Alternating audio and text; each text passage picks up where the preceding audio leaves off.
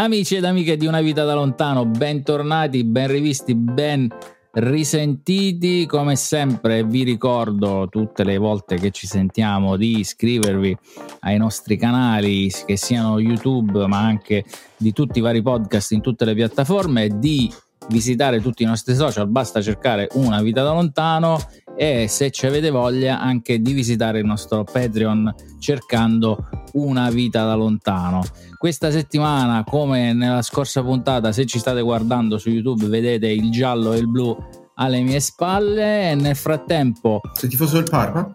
Eh sì, praticamente io e Malesani eravamo amici da, sin da giovane. Scusate, ma perché ci siamo vestiti tutte e tre di rosso? C'è un motivo particolare o è un caso semplice così per de- destabilizzare l'ospite? No, giusto chiedo, no, eh, per un so. amico. Abbiamo il, me- il memo è stato, insomma, è arrivato a tutti. Comunque, dicevo, questa settimana eh, parleremo con una nuova ospite di scienza probabilmente, quindi tenetevi forte e insieme con me, come tutte le settimane, al verde come due oligarchi russi, Emiliano Pilotti e Piero Carlucci.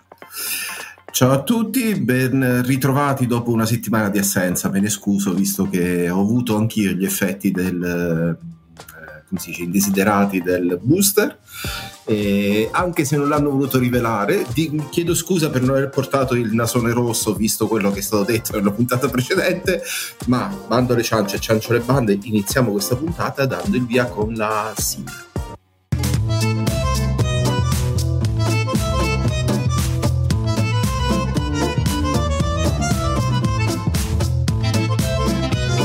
Ciao a tutti, ciao a tutti anche da Emiliano. Allora, questa è la nostra 69esima puntata con la nostra 69esima ospite che potete vedere in, eh, in video. A, alla quale diamo subito il benvenuto. Benvenuto a Federica Bressan. Ciao, benvenuto. Ciao. Ciao, sono la 69esima ospite. Un onore. Grazie di avermi oggi qui. Oh, allora, ehm, noi la scorsa settimana, eh, diciamo così, abbiamo fatto una puntata un po' destabilizzata la mancanza di Piero, eh, che insomma nei nostri equilibri è una cosa a- abbastanza grave. Cominciamo subito con il chiederti dove sei in questo, in questo momento. In questo momento sono in Tuscia, in realtà, in provincia di Viterbo. Oh, però ovviamente eh, sei una, una giramondo e hai avuto eh, tante esperienze all'estero, è solo un caso che ti abbiamo tro- trovato eh, in, in, Italia in questo momento. Eh, ci puoi raccontare come è cominciata la tua esperienza all'estero? Sì, volentieri, sì è vero, è un caso che io sia qui e Mm, principalmente dovuto al covid, ma questa è la fine della storia. Eh, l'inizio della storia inizia principalmente a 17 anni quando ho fatto il primo viaggio con l'Interrail. Eh, immagino ci siano ancora no? questi biglietti di treno mensili o comunque per, un, per, due settimane con cui puoi viaggiare illimitatamente. No? la prima volta che feci quel viaggio tra la quarta e la quinta superiore proprio eh, mi si aprirono gli occhi e essendo un viaggio itinerante mi fece venire voglia in realtà di tornare in uno di questi posti per starci lì. Mi ricordo proprio che vedevo le case passare attraverso il finestrino, per esempio in Inghilterra, no? ho fatto Francia, Inghilterra, Scozia, Irlanda e mi chiedevo ma com'è vivere qui? Ma com'è abituarsi a vedere queste cose? E quindi lì mi è nata la fame di viaggi e poi per tutti gli anni successivi veramente ho viaggiato tantissimo e, e le cifre dei miei viaggi sono di solito che l'ho fatto da sola tranne quel viaggio lì a 17 anni ero con un moroso, infatti ero un po' giovane per andarci da sola, allora un po' più grande, ma tutti i viaggi successivi ero da sola, di solito, sai, pochi soldi, di solito backpacking, se, molto spesso Interrail, non ho fatto mai fino a, a, veramente molto di recente dei viaggi dove ho noleggiato una macchina per qualche giorno, super lusso, di solito treni, corriere, no? Dormire per strada, molto avventuroso e um, soggiorni mai troppo brevi. Per me non avrebbe mai senso andare a New York per una settimana. Ci sono andata in questi posti tipo Canada ad esempio e poi Stati Uniti quando ho avuto l'opportunità di andare a fare qualcosa e quindi di fermarmi almeno per qualche mese e per chiarire subito il nomadismo, gli unici paesi dove ho veramente vissuto, che vuol dire che ho aperto un conto in banca, che avevo un contratto d'affitto e che avevo la sanità lì e ho fatto la dichiarazione di redditi lì, ehm, sono stati il Belgio e gli Stati Uniti. Altrove ho viaggiato, però con questo spirito, capito? Non esattamente no. due paesi contigui. Sì. non ho mai fatto una vacanza, ho sempre viaggiato, me ne accorgo anche ora più di quanto me ne accorgessi mentre lo stavo facendo. In realtà, comunque eh, faccio prima dire dove non sono stata e sono grandi aree del mondo, non sono mai stata in Asia, non sono mai stata in Oceania e non sono mai stata in Sud America, quindi mi manca molto mondo però sono stata moltissimo in giro per tutta l'Europa, Stati Uniti, Canada, appunto, Nord Africa, ho anche lavorato in Egitto, per esempio, qualche mese, quindi vedi, ho vissuto in più posti, ma sempre andando a fare qualcosa, no? E, e, poi momenti speciali, se vi incuriosisce si può chiedere qualcosa, ad esempio tutto il giro, il perimetro degli Stati Uniti quando avevo 20 anni, veramente senza soldi, veramente dormendo per strada, a settembre 2001. Quindi quando c'è stato poi l'attacco proprio quasi all'inizio del mio giro.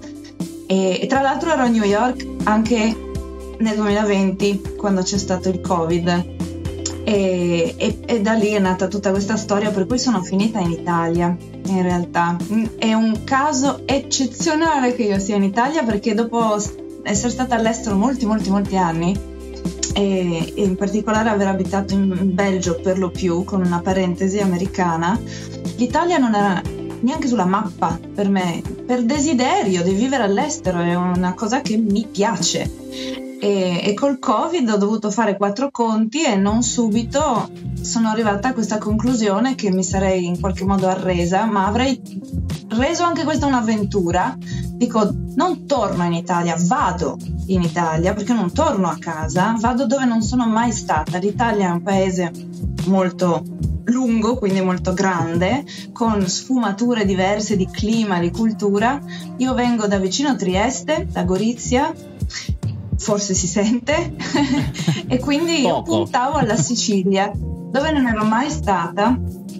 E dove ho detto passerò un inverno mite. Non c'era lavoro in quel momento, quindi ho detto sto lì buona buonina qualche mese finché passa il covid che non è ancora passato. E stavo andandoci in macchina da Bruxelles con tutte le mie quattro carabattole in macchina. E alla fine mi sono fermata in Tuscia, è andata a finire così e sono qui da un anno ormai, ok, quindi veramente mi è completamente cambiata la vita con il Covid, lo voglio dire se vogliamo parlare di viaggi perché ora sembro molto stanziale, in realtà sto scoprendo e godendo degli aspetti della vita stanziale, ma io ho dei calendari vecchi dove ti giuro che scrivevo Parigi lunedì e Amsterdam mercoledì, Londra giovedì e venerdì e così per mesi perché facendo la ricercatrice all'università e poi avendo il mio podcast eh, avevo questa vita qui eh, da Bruxelles che è per, molto ben collegata a altri punti d'Europa, per me la vita era così, e con periodi anche senza avere una casa fissa e quindi di Airbnb in Airbnb da eh, Creta al Portogallo a Vienna, tutte esperienze cui ho, mi sono abituata a vivere con un piccolo trolley, no? ma lavorando però in quel caso, non viaggiando, come dire, viaggiando perché mi prendo un anno buco perché ho messo via i soldi, no, lavorando, quindi anche col computer, le cose, i vestiti buoni per andare alle conferenze, non solo così allo sbaraglio. Ecco, questo è un po' il quadro della mia vita da nomade che attualmente mi ha portata qui.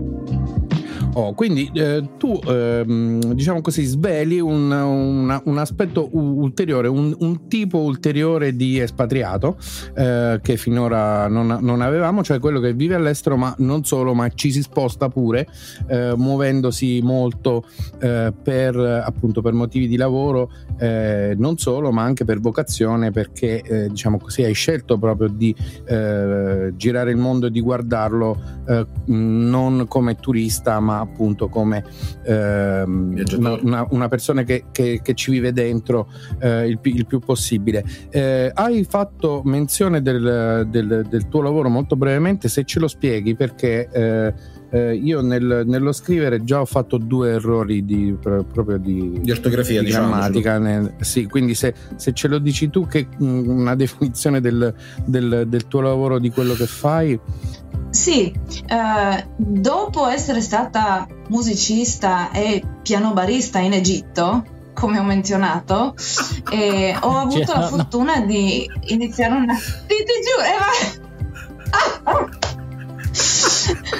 allora, potremmo parlare di questo per un'ora, ve lo, ve lo dico. Su questo, su questo, faremo uno speciale. Sì, sì, sì, sì, e aver perso la voce in Egitto, quindi aver fatto un viaggio di 800 km muta in Egitto. Eh, mm, è stata un'avventura. Eh, sono tornata in Italia. Sì, sì, sì, sì. E ho avuto la fortuna eh, di essere coinvolta in un um, progetto di ricerca eh, guidato da quello che era stato il mio relatore di tesi, quindi c'era questo aggancio e da lì è nato un dottorato e da lì è nata una carriera per cui negli ultimi ormai 12 anni io ho fatto la ricercatrice all'università dopo aver completato il dottorato sia in Italia che poi, guarda caso, in Belgio, dove mi sono spostata con una borsa di ricerca, e anche negli Stati Uniti, Avevo viaggiato da giovane dormendo per strada a settembre 2001 col mio zainone e ci sono tornata nel 2019 e 20 eh, con una borsa di studio prestigiosa, una Fulbright a New York però poi è venuto il covid, vabbè, e tutto un po' si è purtroppo dovuto interrompere, però eh, ho fatto la ricercatrice all'università, in che cosa? Io ho un dottorato in informatica, ma anche un background in musica e quindi mi sono sempre occupata di tecnologia e cultura, di informatica per il suono, per eh, le registrazioni sonore. E, è stata un'avventura stupenda che mi ha completamente cambiato anche chi sono io oggi e che mi ha permesso di iniziare a viaggiare. E le prime volte avevo la pelle d'oca quando mi mandavano magari a questa summer school o a una conferenza a presentare un articolo, no? un paper, non pagata, spesata, cioè che ti paga l'università, non so, l'aereo no? e l'albergo. Però io avevo i peli dritti sulle braccia perché venivo da fare la piano barista era un'esperienza finita male, era un sogno finito male, quello di voler fare la musicista e quindi ero anche al verde di brutto ed era il 2008-9, quindi crisi anche lì, no? economica e di mercato per trovare lavoro e essere pagata per andare a Corfù, mi ricordo la prima volta fuori dall'Italia, oppure da Padova a Ferrara la prima volta, per me era già è un'emozione. E grazie a questo lavoro eh, per me è sempre stato un privilegio, mi sono riabituata a poter vedere il mondo attraverso il lavoro, ma un lavoro speciale, un enorme piacere, ti permette di conoscere persone, vedere posti. E come sai ti presenti, come io sono ricercatrice del, per esempio, Università di Padova o di Verona o la Normale di Pisa, queste sono le università dove ho lavorato, e vai a vedere un'altra università, bello, bellissimo, e così avendo successo in questo percorso, devo dire, ho avuto sempre di più l'opportunità di avere magari dei fondi di ricerca miei da investire in queste cose. Io decidevo, io voglio passare un mese a Lisbona a lavorare all'Istituto Superiore Tecnico con i chimici, per esempio, sui nastri magnetici, no, il suono. E così facevo, è stata una cosa, non so come dire, veramente a dirla così da fuori mi invidio da sola, è stato meraviglioso. Bella questa definizione di invidiarsi da sola. La ricercatrice. Ah sì, no, no, il lavoro, scusa, in questo momento io non ehm, faccio più divulgazione scientifica che ricerca in questo momento. Mi sono data molto alla divulgazione, quindi ho un mio podcast, faccio molte interviste ho il mio canale YouTube, eh, quindi diciamo che da quando abito qui nella Tuscia in realtà le, le, bollette, il cibo li ho pagati con la divulgazione scientifica, ricercatrice e divulgatrice scientifica. È musicista, è fallita. Vabbè, eh, a questo punto la curiosità è eh, la splendida sigla del tuo podcast Technoculture, l'hai scritta tu? No, la sigla l'ha fatta il videomaker che ha fatto eh, la, il video mm-hmm. promo di un minuto che presenta il video. Eh, però sì, cioè, nel senso che la faccia, chiaro, sì, è la mia, no? Ah, guarda che bello. Ehm, e non è eh, certo. Photoshop, nel video si capisce, ma quando uno vede solo la foto tante volte pensano che è Photoshop, invece è stato proprio dipinto sulla mia faccia. ma bellissimo, e il videomaker ha fatto wow. delle riprese. È stata una bella avventura. Cioè, c'è ancora, il, il podcast continua. Eh. Sì, sì, posso testimoniare ai nostri ascoltatori che c'è ancora ed è interessantissimo, specie se volete eh, scoprire cose di cui si parla poco sostanzialmente, diciamo, nei media tradizionali.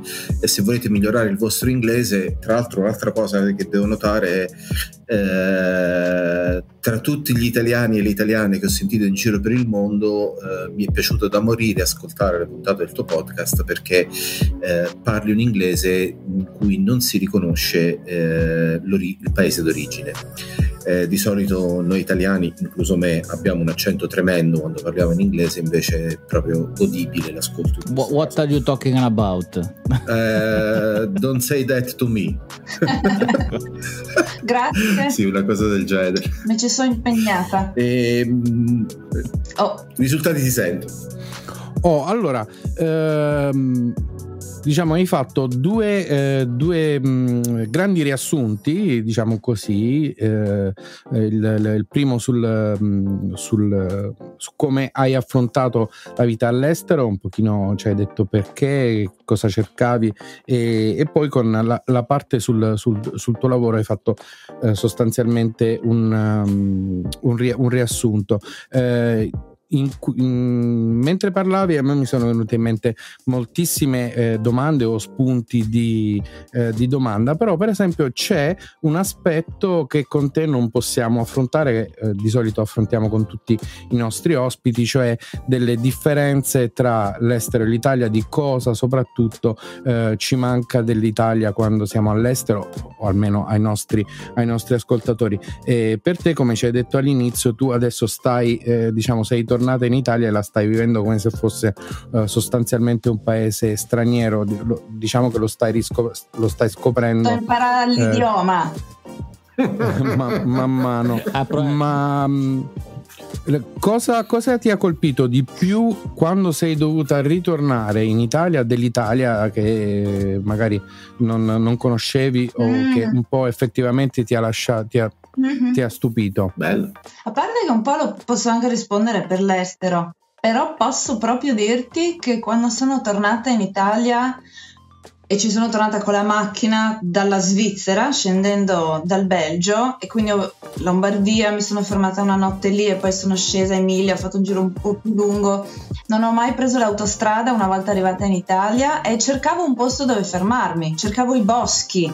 Quindi mi guardavo molto in giro, ho fatto le strade provinciali eh, fino a poi ho passato gli Appennini, la Toscana, Arezzo, Orvieto e mi sono fermata qui in Tuscia e mi ricordo, ma veramente mi ricordo, di essermi guardata intorno e di aver pensato che bella che è l'Italia.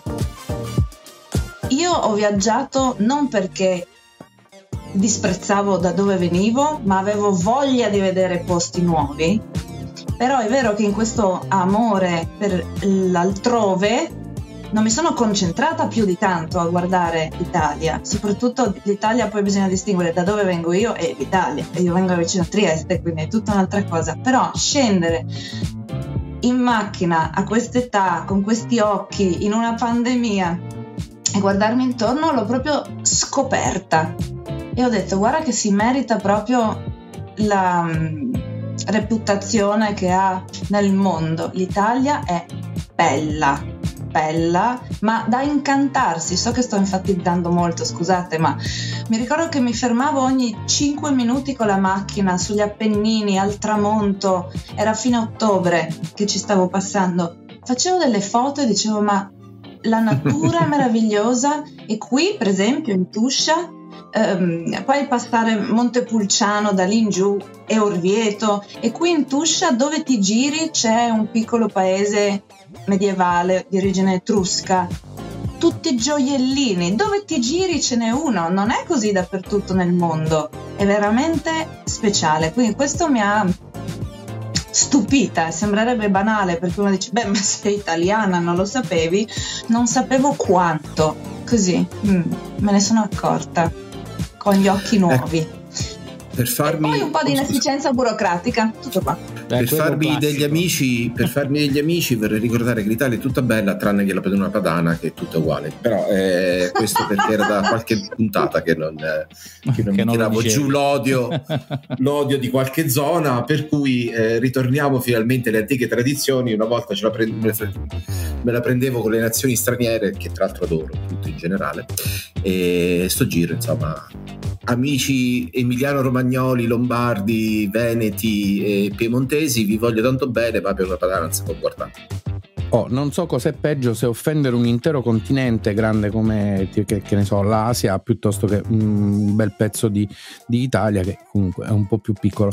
Oh, per tornare appunto, noi eh, diciamo così, se ci facciamo prendere eh, siamo anche molto leggeri, eh, diciamo che n- non abbiamo quasi nulla di, di sacro. Eh, quando sei partita in tutte le tue peregrinazioni con gli occhi ben spalancati al mondo e ai posti nuovi dove andavi. Eh, che cosa ti sei portata dall'Italia che senti che effettivamente poi è sempre eh, rimasto con te oppure in realtà hai, hai vissuto questi, questi, viaggi così senza ehm, appunto senza mh, tanto bagaglio nazionale diciamo così Guarda, forse per tenere la conversazione leggera potrei risponderti il salame friulano, no?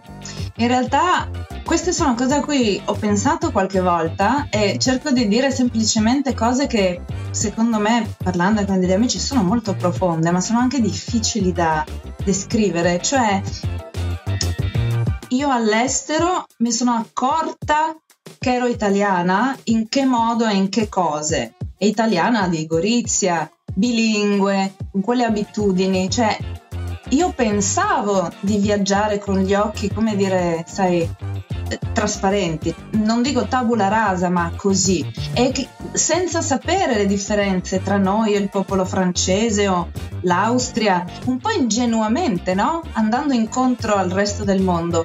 E poi non per forza con i conflitti, ma proprio con meraviglie quotidiane, risposte, un po' un lavoro di intuizione, poi di sensibilità. Ti accorgi questa cosa qua che c'è una cultura diversa. E me, quindi all'estero io mi sono accorta chi ero io, che ero italiana sarebbe pur sbagliato perché di dove, ma che ero la mia identità, no? Goriziana, certe cose, i riferimenti culturali. Quindi all'estero io non mi anche questo devo dire, me ne sono anche accorta di recente quanto mh, eccezionale sia stato il mio caso rispetto in effetti alla norma che l'italiano all'estero è un italiano all'estero, mantiene dei contatti, spesso continuativi, torna per le vacanze, si fa spedire le cose, più o meno, no? Io no.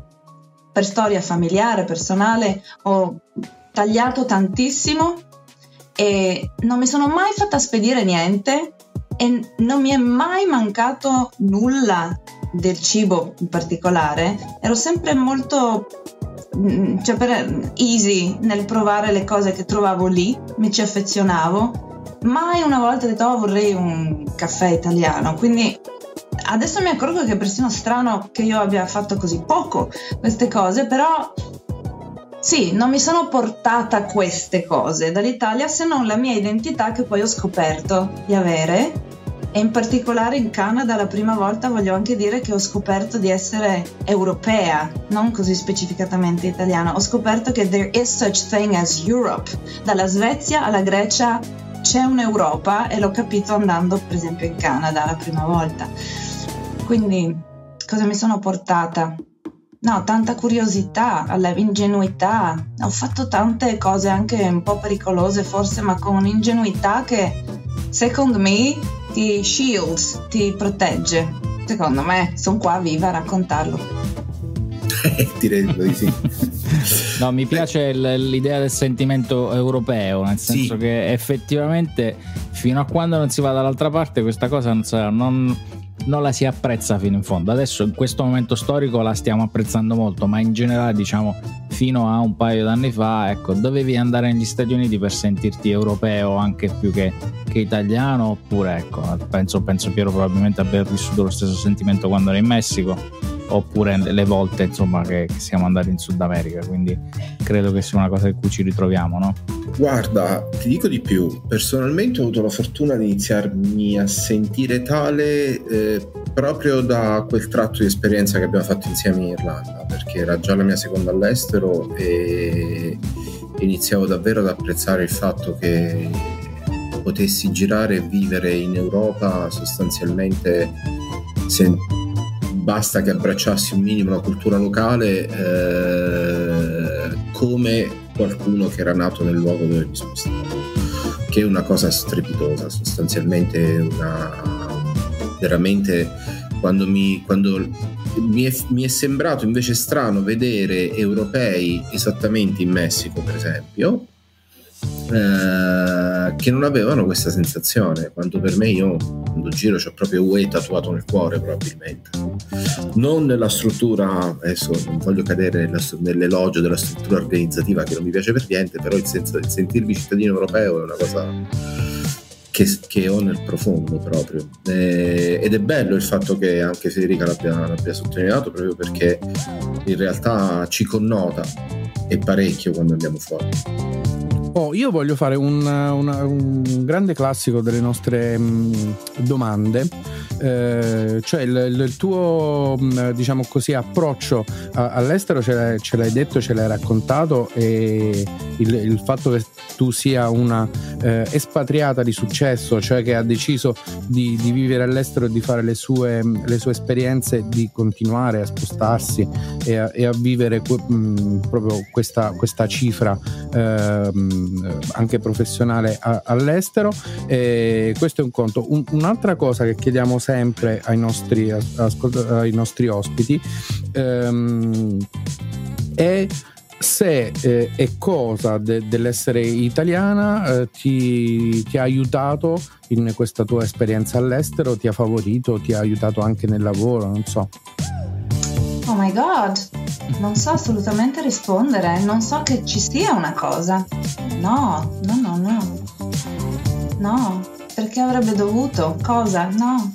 Mi hai spiazzata con questa L'estro domanda. di no, ma eh, eh, non, non, non, volevo assolutamente, eh, però diciamo così, eh, arrivati a questo numero di ospiti, diciamo così, noi abbiamo dei grandi filoni, quindi eh, c'è qualcuno che immediatamente ti risponde con una cosa, no? Sì. Cioè, e ti risponde, mi ha favorito il fatto che io riesco a comunicare anche senza sapere nessuna lingua, no? E quindi so, me la sono sempre cavata, oppure quello che ti dice, beh, ma per, eh, perché noi nel nostro paese siamo fatti fatti così e quindi quando mi ritrovo in certe situazioni capito, eh, può essere così, però per il tuo caso specifico anche un niente è una risposta non solo accettabile ma Beh, perfetta, cioè, perché è quella la, la, la cosa interessante che se imposti la domanda in che, che cosa del tuo essere italiana, cioè definisci italiana, io sono bilingue, sono senz'altro italiana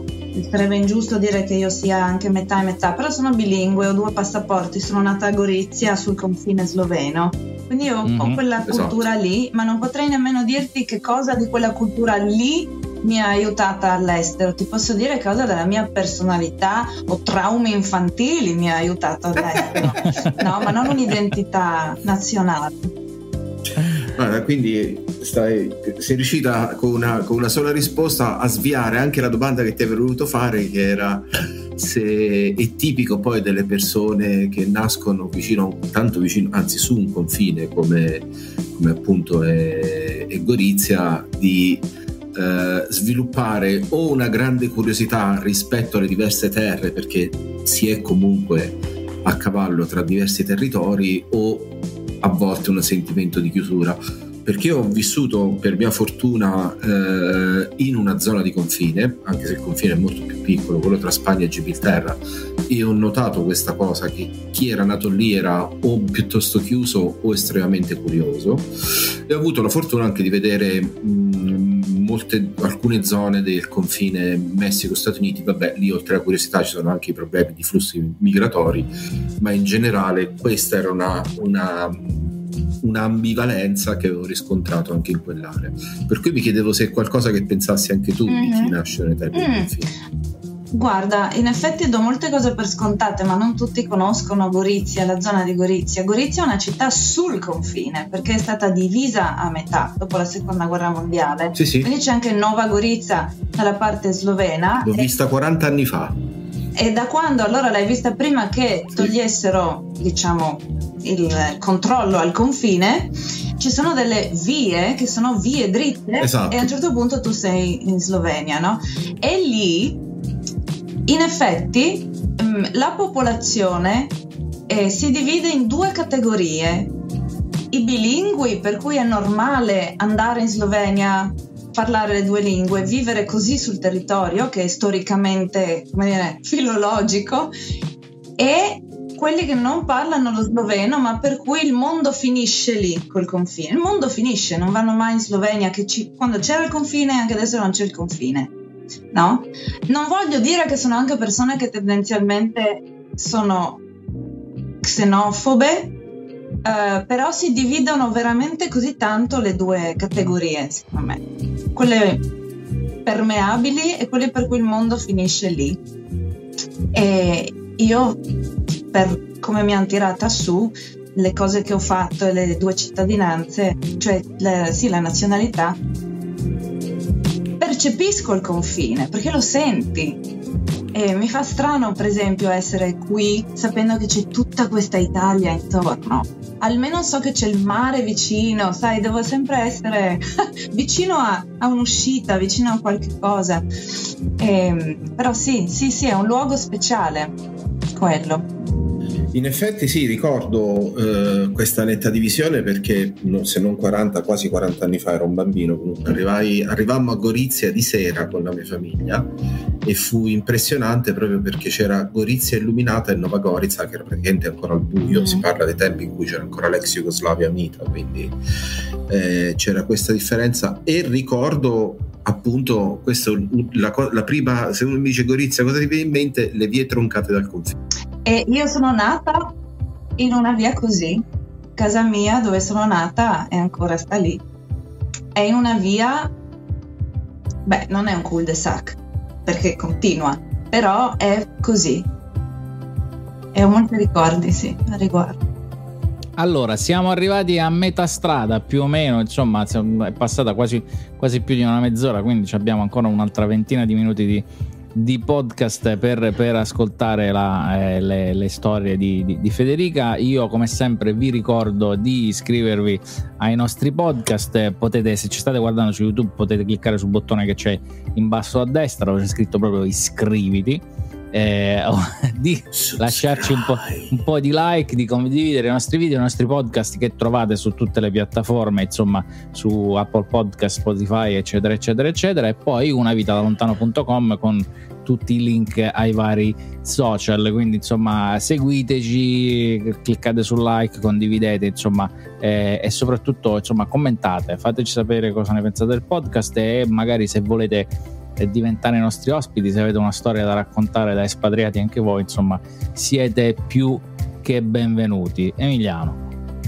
Oh, allora io ehm, volevo fare una battuta sul, sul, confine dell'anima, cioè che c'è chi ce l'ha e chi non ce l'ha, e quindi c'è qualcuno che si sente appunto vincolato a una zona geografica, um, anche a un confine di un quartiere, non, non lo oltrepassa mai, anche, anche, se potrebbe, e invece eh, c'è chi eh, desidera di vedere il mondo oltre i confini e, e, e li oltrepassa. Questo era un così un flash alto che mi è venuto, eh, mi riabbasso subito, eh, che, che, eh, chiedendoti invece rispetto al, al tuo lavoro, che eh, diciamo così, eh, ricerca, scienza, accademia, università e eh, notoriamente noi abbiamo parlato con, con altri eh, accademici, eh, professori e ricercatori e di solito l- l- questo, questo, mondo, questo ambiente è un ambiente internazionale, molto aperto alle collaborazioni,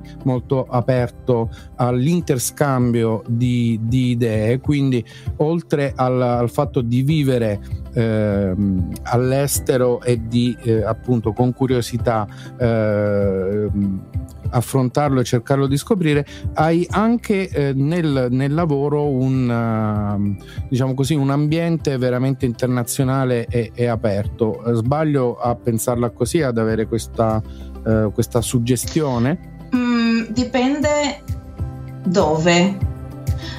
All'estero ci sono in effetti dipartimenti o gruppi di ricerca molto internazionali Talvolta poi quando si tratta di strutturare qualcuno, cioè di assumerlo come professore, talvolta, non sempre, vedi che c'è una sorta di preferenza per chi parla la lingua locale in maniera nativa, ma infatti tanti italiani fanno carriera all'estero, in accademia. Ti posso dire che anche nei dipartimenti di eccellenza in Italia, per uno straniero è quasi impossibile fare carriera o un postdoc, perché, eh, perché sì, perché è così. Linguisticamente, amministrativamente non c'è la stessa apertura, cioè non è spontaneo camminare per i corridoi e switch o switchare dall'italiano all'inglese. Ancora molti italiani non lo parlano. Dicono che lo parlano, ma non lo parlano. Ma lo parlano abbastanza da scrivere un articolo ma non da parlarlo. Se parli, parli. A proposito di come io ho parlato l'inglese, siccome abbiamo appena menzionato Gorizia, vorrei dire che secondo me l'ho imparato così bene perché venendo da una zona bilingue, dove tante volte quando conosci qualcuno di nuovo ti chiedi ma parli sloveno? Se la risposta è sì, vuol dire che parli sloveno, non che forse sai chiedere un caffè, no? E allora per me imparare una lingua vuol dire imparare una lingua, no? E quindi mi sono data quell'obiettivo, quello standard, quel target e vuol dire che puoi parlare, vuol dire che è naturale switchare, scusate, no, il verbo orribile, nell'altra lingua. E purtroppo in Italia non è così.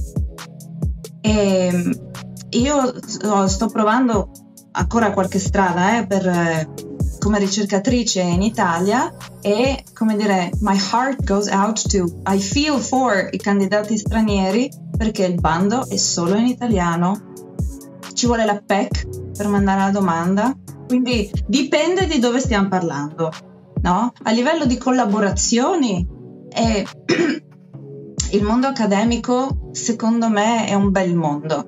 Tante volte sui media arrivano le mele marce, no? qualche corruzione, ma il mondo accademico è molto... è la parte bella dell'umanità, the better angel of our nature, eh, e vorrei menzionare che in questi giorni, siccome sono in varie mailing list e gruppi connessa, sto ricevendo tantissimi messaggi dove ci sono istituzioni, gruppi di ricerca, scienziati singoli che stanno facendo tantissimo per aiutare gli scienziati eh, di tutte le categorie, professori, giovani dottorandi, studenti in Ucraina e che la comunità scientifica si stia muovendo in questo senso qui mi ha veramente scaldato il cuore. C'è una comunità di persone, non sono cervelli, è, solo, è veramente una bella comunità, secondo me. Sì. Oh, se dovessi dare un, un consiglio ehm, a chi pensa di appunto eh, affrontare una carriera eh, accademica e mh, mm, sta pensando di andare all'estero magari o sta pensando di cominciare facendo un Erasmus anche in, uh, in questo periodo in cui tutto è più complicato eh, dalla pandemia in poi, eh, se dovessi dare qualche consiglio così di primo, di primo acchitto, che cosa diresti? Andate, andate, fate. Eh, non perché in effetti in Italia ci sia qualcosa che non vale la pena mentre all'estero si trova, ma perché ha proprio un valore quell'esperienza. Poi magari tornate, magari rimanete, però ha un valore. Io non ho mai fatto Erasmus, per esempio, avevo un dottorato senza borsa, neanche durante il dottorato sono andata all'estero. Paradossalmente, ho viaggiato poi o per conto mio, però mi sono mancate quelle esperienze e sono arricchenti. Mm, quindi andate, fate e prima possibile imparate l'inglese e altre lingue. Io parlo anche sloveno, il francese, ho imparato olandese with a passion meglio che ho potuto quando ero ancora lì nelle Fiandre.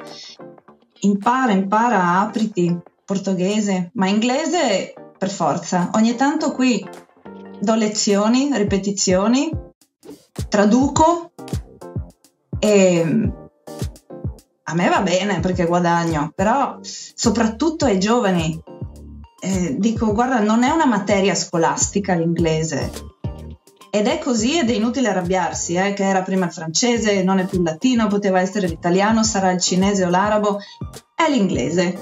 Ti apre le porte del mondo, ma veramente a tutto per il lavoro, per le amicizie e non devi avere un livello che stenti a parlare.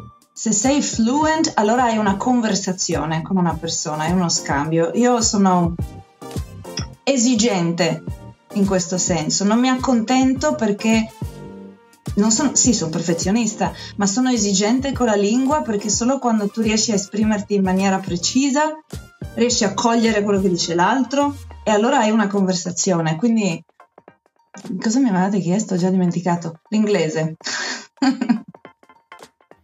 Ah, il consiglio! Eh sì, andate, andate. No, no, siamo, siamo, siamo tutti Vai, d'accordo. vai, andate all'estero. Siamo Sì, tutti sì, d'accordo. Andate all'estero dovunque, se non sapete scegliere, andate dovunque, è tutto bello, è tutto dovunque, dovunque. Senza paura. Lasciate morosi e morose che stanno in Italia, se siete giovani andate all'estero, si trova qualcuno là.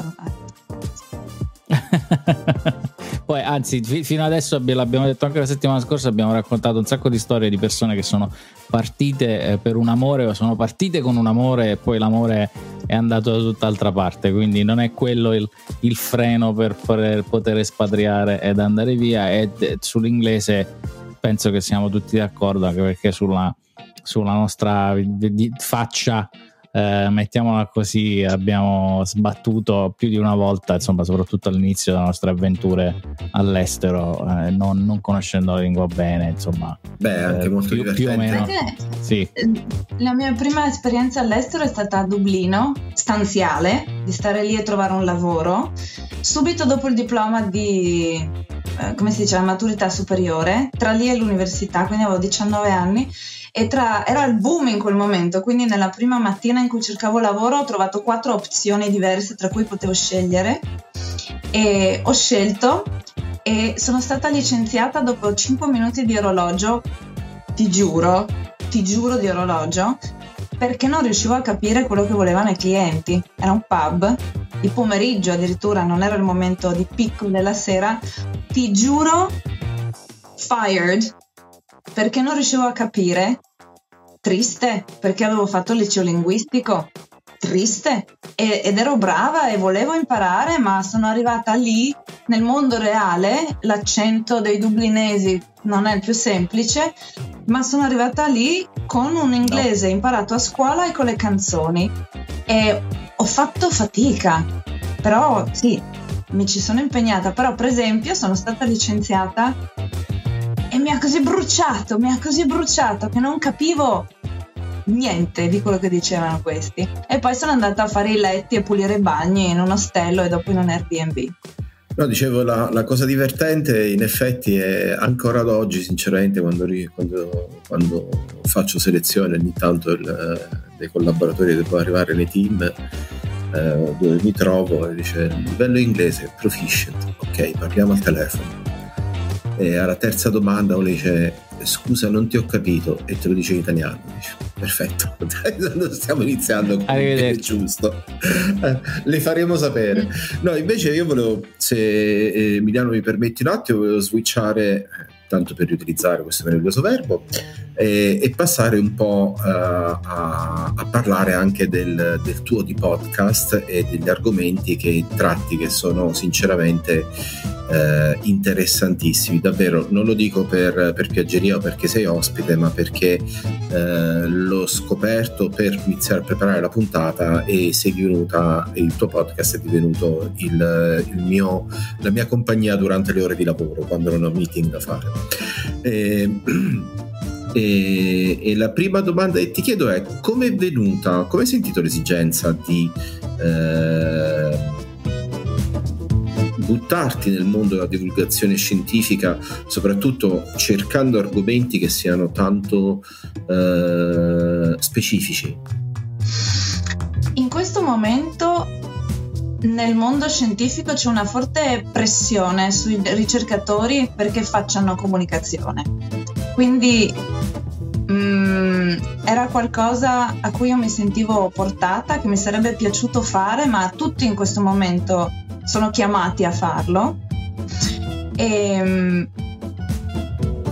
mm, ha risvegliato un vecchio pallino. Avevo collaborato con delle radio, avevo fatto la giornalista, ero iscritta all'albo dei pubblicisti molti anni, poi ho dismesso il tesserino perché stavo all'estero, quindi non mi serviva. E, avevo fatto con uno stage alla televisione da giovane, quindi mi piaceva questo mondo e poi ascoltavo molte lectures, soprattutto in realtà non podcast online e però le, le, scaricavo in audio e anch'io le ascoltavo mentre facevo i chores a casa, pulivo, andavo. E ho proprio scoperto questa cosa che non era fisicamente, bar, tecnologicamente possibile fino ad anni fa, cioè di ascoltare contenuti, non musica, ma cose, no?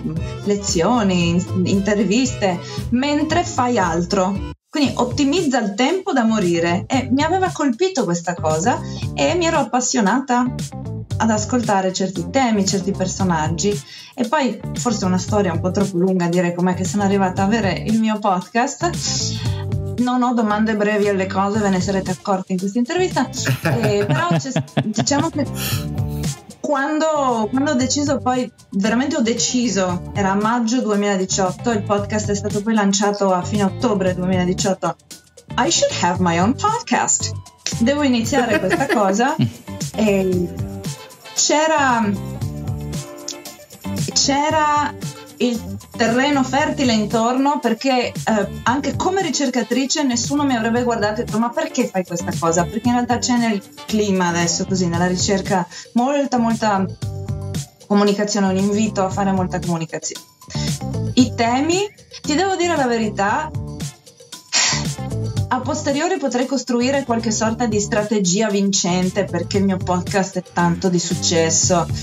E in realtà ho fatto veramente quello che io volevo, che mi piaceva, che attirava la mia attenzione, la mia curiosità. E mi dicevo, Benon, adesso un podcast. Chi potrei intervistare? Se io volevo, non chi dovrei intervistare, come dovrei fare questo podcast? Che anche quando insegno, in realtà podcasting, comunicazione audio e video editing, uh, soprattutto ricercatori o studenti di conservatorio, non mi presento con le slide dove dico how to, come si fa un podcast. Ovviamente do delle competenze, però come men- mentalità, non dico no, how should I do it? No, se tu potessi farlo come vuoi, come lo faresti? E quindi io ho fatto hmm, quello che mi andava di fare amo tutti i guest che ho avuto nel podcast, sono tutte persone che stimo, che ho cercato, nessuno me le ha consigliate per dire, sai, sarebbe strategico se tu intervistassi questa persona, no? E quindi mm, sono, se vuoi, sono i miei interessi, infatti sono molto disparati, però io argue che c'è, adesso mi sto sempre inglesizzando mentre parlo, c'è questo filone comune che le, tiene insieme tutte le interviste e che comunque ha a che fare con la tecnologia e come impatta il nostro essere umani oggi, l'esperienza di essere vivi, di interagire con gli altri, sia dalla puntata sui vichinghi, che mi piace da morire, sulla living history, a quelle sul science and trust e space exploration e queste cose qui e ti ringrazio delle belle parole che hai avuto perché io stessa trovo che sia un po' tosto come podcast perché gli episodi sono molto lunghi e io sono diventata sempre più brava facendoli qualche puntata. E sì ci vuole pazienza. Ti posso dire però che ci sono tutti i transcript sul sito, quindi uno può anche scorrere e vedere già le domande che sono state fatte. E sto lavorando a un libro del podcast um, con una selezione, riduzione, mm. aggiornamento, commento delle interviste proprio in questo momento, questi mesi. Guarda, le, le belle parole sono, sono davvero um, spontanee. Eh anche perché, ripeto, la cosa che mi è piaciuta in assoluto è stata trovare una, una varietà e una, e una come posso dire, attractiveness adesso. Va bene, è una capacità di attrazione dei temi trattati, una capacità di fascinazione. Io eh, il rapporto tra l'arte e la tecnologia, lo sviluppo della tecnologia come eh, mezzo di conservazione, ci sono una marea di cose che sono state super interessanti sinceramente. Però a questo punto mi veniva una seconda domanda e poi lascio la palla a Emiliano che non voglio rubare troppo spazio ed è eh, una domanda forse un pochino più filosofica. Eh, mi tocca perché insomma è quello che ho studiato io e io quei podcast ho capito Derrida vent'anni dopo all'università, quindi sono contentissimo. Ed è questa, cioè se arrivi a fare un, un podcast di divulgazione che ha molto focus sulla tecnologia, su quello che può sviluppare sia nel futuro come apporto per le società che in generale qual è l'evoluzione che stiamo avendo adesso come esseri umani attraverso la tecnologia. In un periodo storico in cui il rapporto tra le masse e le scienze è anche complicato, se vogliamo dirlo, l'abbiamo visto durante la pandemia stato forse solo l'ultimo esempio, e soprattutto in una cultura che ha sempre trattato la tecnologia futuristica per descrivere delle grandi distopie. Mm-hmm. Pensi di riuscire a trasformare quindi attraverso il podcast una visione distopica in una visione utopica? è un po' complicata, però la realtà è, è, è ci vuole tanto ottimismo per, per, per, sviluppare questi temi, considerando anche un po' l'alveo sociale mm. in cui poi eh, ti muovi. Thank you for the question. um, dunque, mm, innanzitutto Innanzitutto vorrei dire che solo è importante nel rispondere alla tua domanda il podcast tecnicamente io non lo vedo come divulgazione scientifica, se non altro non in maniera diretta, ma indiretta. Ho fatto altre interviste, una serie in italiano, per esempio, quella che inizia sempre con Oggi parliamo di tecnologia 6G, che è un po' più ti spiego, o l'esperto ti spiega tramite le domande che ti faccio. Il mio podcast non è proprio divulgazione, lo è magari in maniera indiretta, parliamo di qualcosa e tu ascolti, ma non è come dire Piero Angela.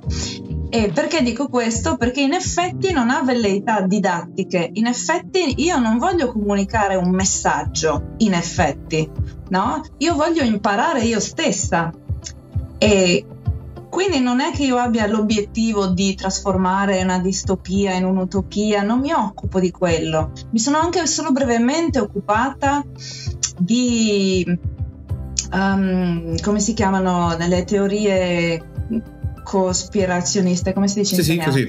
E, oppure i terrapiattisti parlando con il, il filosofo della scienza. Sì, Ma ci sono delle questioni, anche nella mia intervista sul Covid, eh, sì, questo sì, è così, sì, è una giusta risposta alla tua domanda. Ci sono alcune questioni che hanno a che fare con, per esempio, usare la tecnologia di solito per presentare distopie, che secondo me sono mh, mm, non riesco a trovare una parola migliore, sono stupide e io proprio ci passo sopra, non me ne occupo, è il mio podcast, io parlo di quello che voglio. E quindi bypasso, non mi devo preoccupare di perché certe cose sono in voga, perché le... non giusto... No.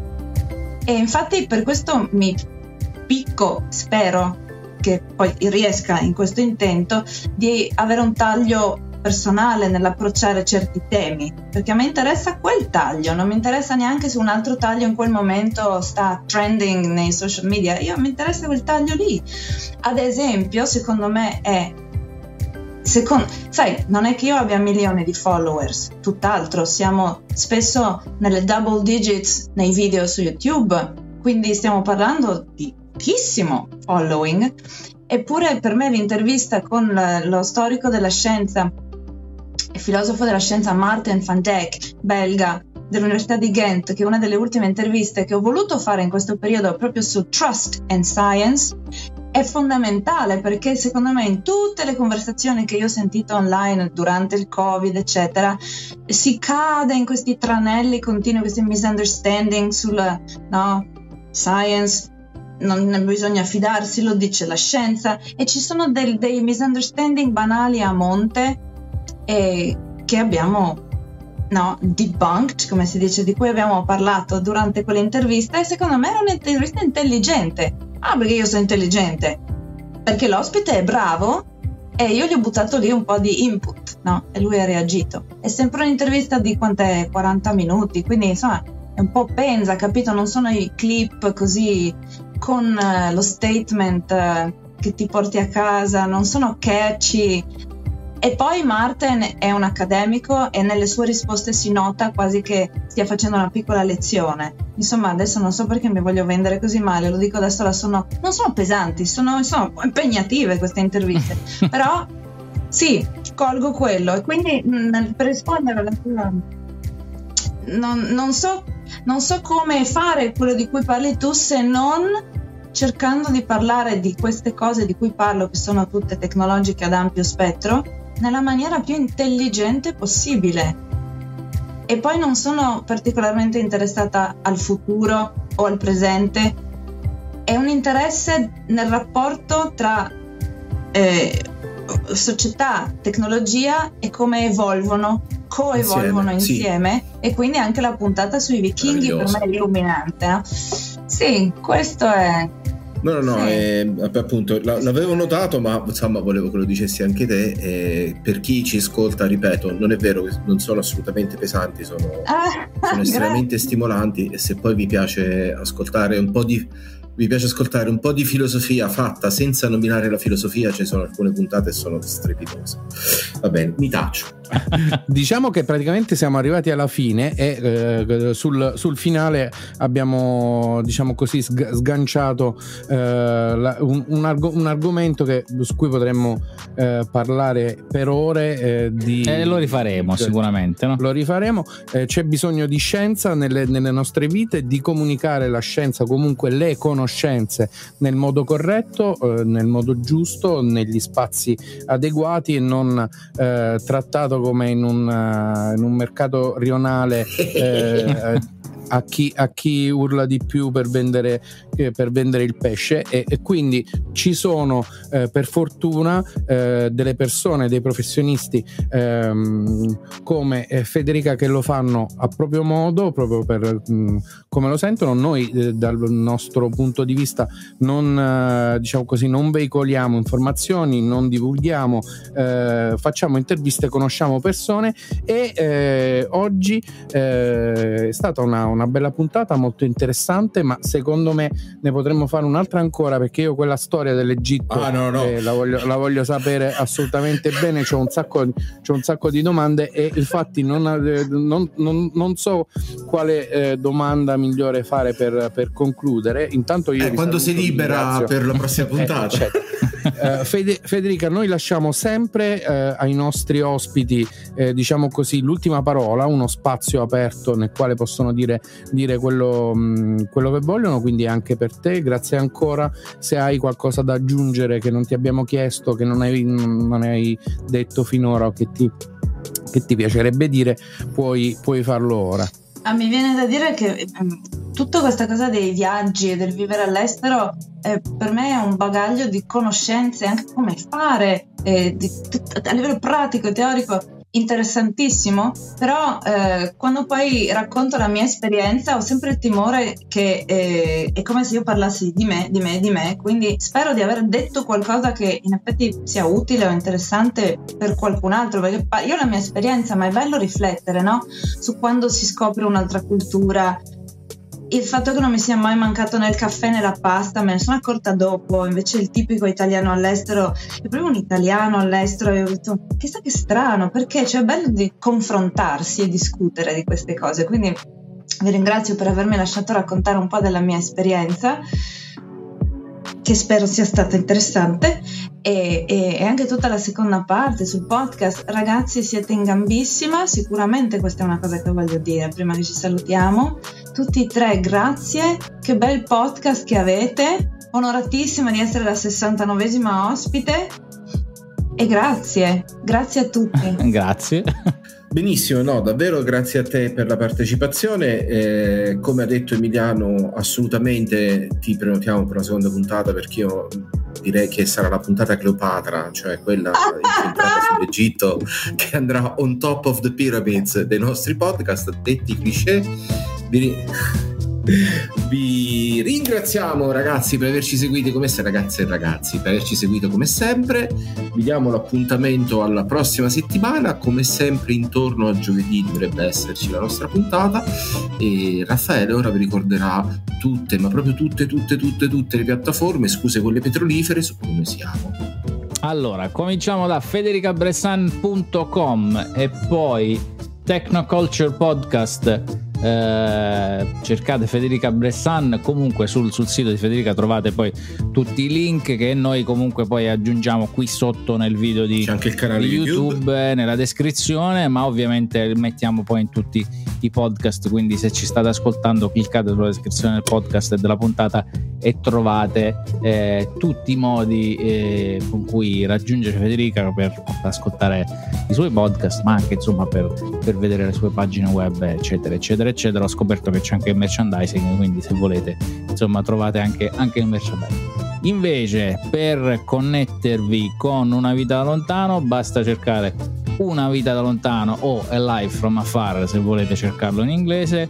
Ci trovate praticamente dappertutto anche su Patreon quindi se volete darci una mano avere i nostri gadget insomma andate lì. È stato un piacere come sempre noi ci sentiamo la prossima volta. Ciao! Ciao